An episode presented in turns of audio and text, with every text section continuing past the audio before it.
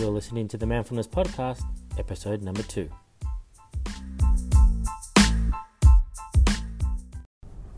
Hello, everybody, and welcome to the next episode, episode number two of the Manfulness Podcast.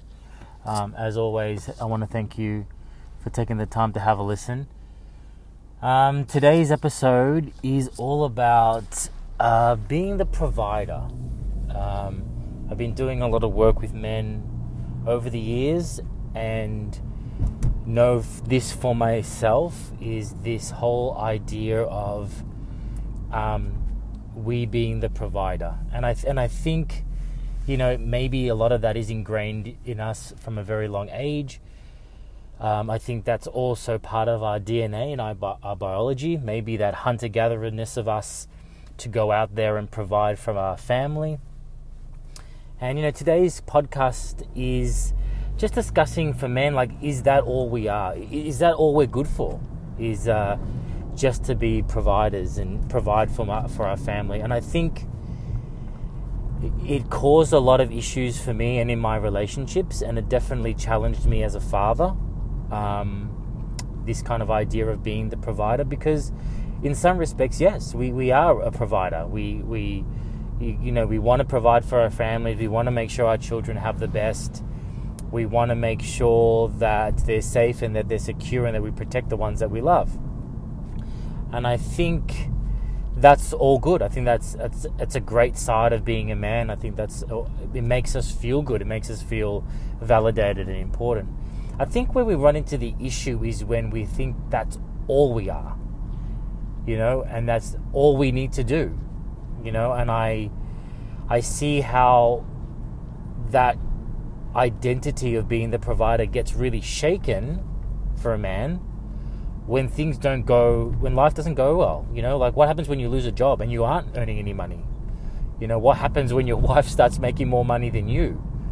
You know, um, these are uncomfortable times because especially when you're your masculinity, your identity is really based on being that provider, and then all of a sudden, you know what, you can't provide, or you're not the main breadwinner. And we're, you know, we're, we're in a time now where we're talking about equality for women in terms of pay. Um, we're talking about equality between the sexes in terms of different types of job roles. Um, and I think that's awesome. I think it's great. I, I, I'm a big believer there's nothing a woman can't do that a man can do. Um, I definitely believe that there are some areas that we are better in than others, um, just just naturally. Um, but I don't think that there's any difference in terms of how we should get paid or what we're what we're capable of doing. But you know, you, you look at this you look at this idea of for the longest time, men have been the provider. You know, we've brought the bacon home, and we've been the ones that look after our family, and now we're kind of faced with a world where Women are doing it. Women are providing for their family. They're bringing in the money. They're bringing in the bread. And, you know, I noticed with me, I definitely had an issue with this. I started to question, well, what's my worth?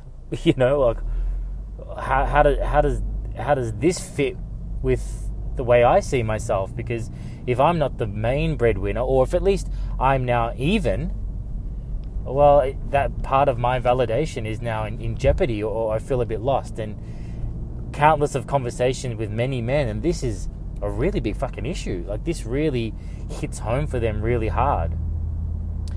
And I think what also, you know, really struggled with with with me was like was admitting that, you know, because you know, um, admitting to myself that being the provider or not being the provider or being equal provider um, really had an impact on my well-being and how I saw myself. And I think what it leads to is this redefinition or a discussion around identity for men and masculinity and what it actually means. And um, you know, as I as I navigated it with Erica, so you know, I, I've, I've run a business for a very long time, being a personal trainer and running a gym, and you know, business is tough. You know, sometimes you're on top of the world and you're killing it, and other times things are a little bit harder. And I definitely found with having a physical premises, you know, the stakes are high, the expenses are higher, and you know, you're trying to you know, keep you know, pay for a lot of costs and keep a lot of expenses, and and and that you know that affects cash flow in a big way. So I was on that journey, and then you know my wife has. Uh, if if you guys don't already know, is the Queen of Confidence, and she has a an amazing podcast called The Confidence Chronicles, and she is a life coach, a confidence coach. She's a mother, um, and she is just killing it in that space, um, helping women live their full full lives. Um, you know, empower them, um, help them work through their issues and their stuff. And, she, and she's doing it on one on one and, and now in a group co- coaching format called the Sisterhood, um, which I'm proud to be also a part of. So that's you know my wife's killing it, man. You know what I mean? Like she's out there. Um, you know, don't get me wrong. In the beginning, it was tough and we struggled, and you know, but we both put in the effort, and and now this business is really taking off. And and you know, there was a point where she was just you know killing it and taking more money than me. In fact, she's still taking more money than me. And I it, it really fucking bothered me at, at one point. I was really like, man, I'm I'm letting the team down. That's really how I felt. I felt like I was letting the team down. I felt like a less of a man. I was like, do I should I become a stay-at-home dad now? Like, is that is that what I, my role should be? You know, like it was a very confusing time. Um, and you know, I I, because of her business being so busy, you know, I had I had to, which I enjoy doing, take care of the kids more and look after them and have more of a ample role in in their lives and getting them going because you know she's drawn away with the uh, requirements of her business and, and, and, and her clients, and you know, there was there was kind of this really uncomfortable position where I kind of beating myself up about and go back to work and try to push a bit harder and try to make more sales and try to put more clients on and just get myself busier and busier. And you know drove me to the ground of exhaustion. And it was also that resentment was starting to kick in a bit because even though she had never said anything or she never made me feel this way I made myself feel like um, she's not happy with me you know she's probably looks down on me. She probably, you know, like uh, I, I really lost that um, feeling of being that man and that provider, and I felt like less in the relationship. You know, I didn't feel like, you know, the man that wanted to take control of her and have sex and be that, you know, be that man in the relationship. I, I started to become like a little boy again, you know, and it was all because of this kind of feeling of not providing anymore and I think one day I just I was it was so built up in me and I was about to burst when I was like, you know what, I really need to talk to her about it and I need to chat to her about it because I'm like feeling these emotions of feeling shit and feeling like crap and less of a man. And one of the best things that my mentors have taught me and the best things that my I have learned over the years is how to communicate correctly. And please don't get me wrong, I was fucking shit at communicating, and I'm still working on it. I'm no, I'm not the best at it by any means, but I'm definitely a lot better than what I used to. And when I say communicating, communicating how I feel, um, communicating my thoughts, and just try, and trying to communicate effectively as well, you know. So not just let things build up and be like, ah, fucking, fucking this, and you're fucking this, and da da da, because that's obviously wasteful communication. But learning that I am emotional and I'm an emotional being just because I'm a man, and that it's okay to have emotions, and that you know once you can understand them and sit with them, um, and take a moment of reflection, which is what I need, I'm able to communicate better what I'm feeling and explain it to somebody else, let alone explain it to myself. So the biggest the biggest thing that helped me was was learning to communicate, and so I set Erica down and you know we had a conversation about I, how I felt and I'm like, man, I, I feel like I'm not doing enough, I'm not helping enough. And her response was just perfect. She was like, honey, you know what? We're a team, and it doesn't matter whether the money comes from here or the money comes from there, and whether you look after the kids or whether I look after kids. We're doing it together as a team. And you know what? There's been times in our lives when you've supported me. Like when this business was growing, you know, it was just you were income, and then it was flipped. And then I'm being the income. And just where we are at this very moment, I'm earning more money than you. you know? And who knows, that might change and our, our roles could be reversed or we might come back to even again. And I can't tell you how good that made, just having that conversation made me feel. It just took all this pressure off. I realized that we weren't in competition with each other about who was doing more and who was doing less, which is fucking ridiculous when you think about it, because we're both on the same team. And it was just nice to hear her go, listen, it, this makes no difference. You're not less of a man, or I'm, I'm not angry at you or resentful of you because you're not bringing in as much.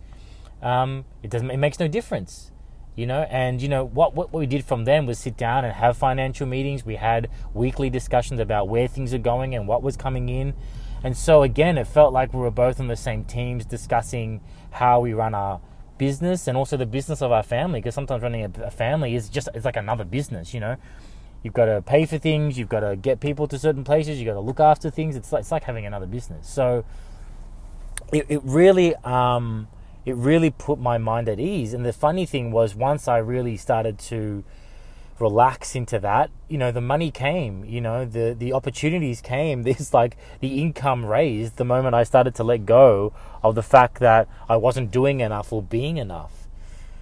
So it was a really big lesson for me. And I think, you know, like I said, I see it in it, the same sort of story happening with a lot of guys of being this provider and when it's not going according to plan and they kind of push and work harder. And sometimes it's just having that conversation either with your partner or sometimes just with yourself and go, you know what? It doesn't matter how much I'm earning or where I am on the scale of things. Um, it's just a snapshot and things can change very rapidly, and I'm more than that. The second part of this as well about being the provider and making that identity for men as well is, is realizing that that's not just what we are. We're not just a provider of income or wealth or sustenance, but we're emotional providers as well, and we need to be emotional providers. Like you need to be there. If you have kids, you need to be available. You know, I, I noticed this for myself. It's like if I'm doing the hard day's work and I'm bringing in the, the food and I'm bringing putting food on the table and paying for this house, well then everybody has to piss off let me sit in my armchair and watch TV because I've done a hard day's work and the wife needs to cook me a meal and that's how it is. And no one needs to talk to me till I'm ready to talk because I've I'm I've brought it in. And you know, my dad was like that. My dad was very much like that. You know, he was a provider. He was not the emotionally available. He wasn't the one that gave us love and affection. That was my mum's role, even though my mum was also working three jobs and also cooking and cleaning and doing everything else in the house. But because my dad was the main provider, that that's all he needed to do. You know, he was a disciplinarian, he was the authority, he made the decisions. That was his role and that was it. And I think many of us guys in this generation have grown up with that and we end up doing the fucking same. You know? And it's just not good enough anymore. It's just it's not how things are. Women do just as much work, bring just as much income, if if anything, do do ten times more. And I think what I really started to see was that not only am I a provider of, you know, the money that comes in, but I, I also need to be a provider of emotion and love. And and my boys need that you know that masculine role model that that dad role model in their lives just as much as they need a mum you know? And so I need to be there for them. I need to listen to them. They know they need to know what it's like for a man to express his emotions because if I don't, then how are they going to know? You know, how are they going to know how to express themselves or how to be as men if I'm not providing that for them? How are little girls are supposed to know what it is for men to express emotion if their fathers never expressed that? Like it works both ways, you know. So it, it actually means that it's actually more important for me to be that emotional giver, that emotional provider, just as much as it is to be a financial provider. And the the funny thing is that actually made me more complete, you know? Like when it was with just the money provider, it was never enough. It was never enough. I always had to earn more, be more, do more, provide more. And it was like un, uh, uh it was unsatiable. I had to constantly fuel it. It was never enough. But once I started to really see that I was not just a financial provider, but I was also an emotional provider, it was so much more satisfying. It was so much more satisfying to see my boys give me a hug and give me a kiss and to look forward to me coming home and wanting to lay with me and wanting them for me to dress them in the mornings and to be the one to pick them up at night and th- that was awesome because I was building a relationship with them And when I compare it to my dad, and look, don't get me wrong, I love my dad, and my dad has done a 180 degree change. He's like not this person anymore. But I felt like I didn't know my dad or have a relationship with my dad as I grew up. He was in the distance while my mum was very close. You know, I wouldn't share deep secrets or deep things about myself with my dad, but I would with my mum to a degree. She freaks out too much. But you know what? You know, I would share, I would be more open with her. And I'm realizing how important that is for my boys that they know that they can talk to me and they can come to me and they share things with me. And like I said, that's been actually healing for me. It's been fulfilling for me to have that relationship with my children, especially because my wife birthed these kids, you know, like they she carried them in her belly. She she'll always have a special relationship with them. You know, a relationship that I probably will never understand. You know, she she grew them in her body. I mean, fuck, you know? And even through that, the birthing process, you know, the pregnancy, you're not really that involved. I mean, you can be as much as you can be, but you're not going through what she's going through. You're not feeling the things that she's feeling. So it almost like this baby comes along and you're like, what the fuck? You know? okay, hey, how are you? What the, you know? Let's kind of get to know each other. And, you know, for the first year of that child's life, all they want is their mum. And then they're feeding them. They want to be close to them. They want to touch them. And so you're kind of in this kind of weird place now where, you know, your, your wife's boobs are not your boobs anymore, that you have to share them with this other one, this, you know, who's sucking on them 24 7. So you're like, fuck, hey man, come on. I don't even know you and you're taking these titties away from me? Like, what the hell? So, you know, it's it's hard. So you, you have to you have to develop this relationship. And I think what guys most guys do as well, I don't need to do that. I just need to be the provider. And I'll just go and work and I'll bring home the bacon, bring home the money, and that's as far as I need to do. And as far as love and relationship and emotional support goes, well, that's for the wife. I think that's a big mistake for men. I think that's where we start to go wrong, you know. And I think that's really where we need to start changing things and start realizing that we provide emotion and we need to provide emotion not just for our children but for ourselves, man, for ourselves, because this the relationship I have with my children is everything, and the love that they give me is everything and the love that I give them is everything. And none of the money, none of the houses and the cars, and anything that I could possibly obtain materially means anything if not for the, my kids. And I honestly mean that. So, guys, think about that. See if, if you're if you're a guy listening now and this resonates with you. Um, yeah, think about that. If you're if you're in that situation where you're you're struggling with being the provider, it, it might need, mean that you need to take a, a, different look at it, a different aspect. It might mean you need to have a conversation with your partner if you have one about the roles that you're playing and the changes in the roles. And if it's and if you're not a part of your kid's life, if you don't feel like you're emotionally available for it, do yourself a favor and and be that. Find that, create that because it will be the best thing that you will ever do in your entire lives. And I know you're a man, you want it, you know, even if you pretend like you don't, you do. So um, I hope that helps. Um, I hope that's something that you can um, relate to. Um, thank you again for listening to the podcast. Please connect. Please connect. That's it, it's where it all happens. This is a conversation. You know, maybe you've had a different experience to what I've experienced. Um, but I want to hear from you. I want to know what you're feeling. So connect with me on Instagram uh, at Manfulness. Um, just search Manfulness um, in Instagram and you'll see me there. Please connect. Please DM me. I would love to hear from you. Um, yeah, thank you. Thank you once again. Um, and more podcasts to come um, in the future. Have a wonderful, wonderful week.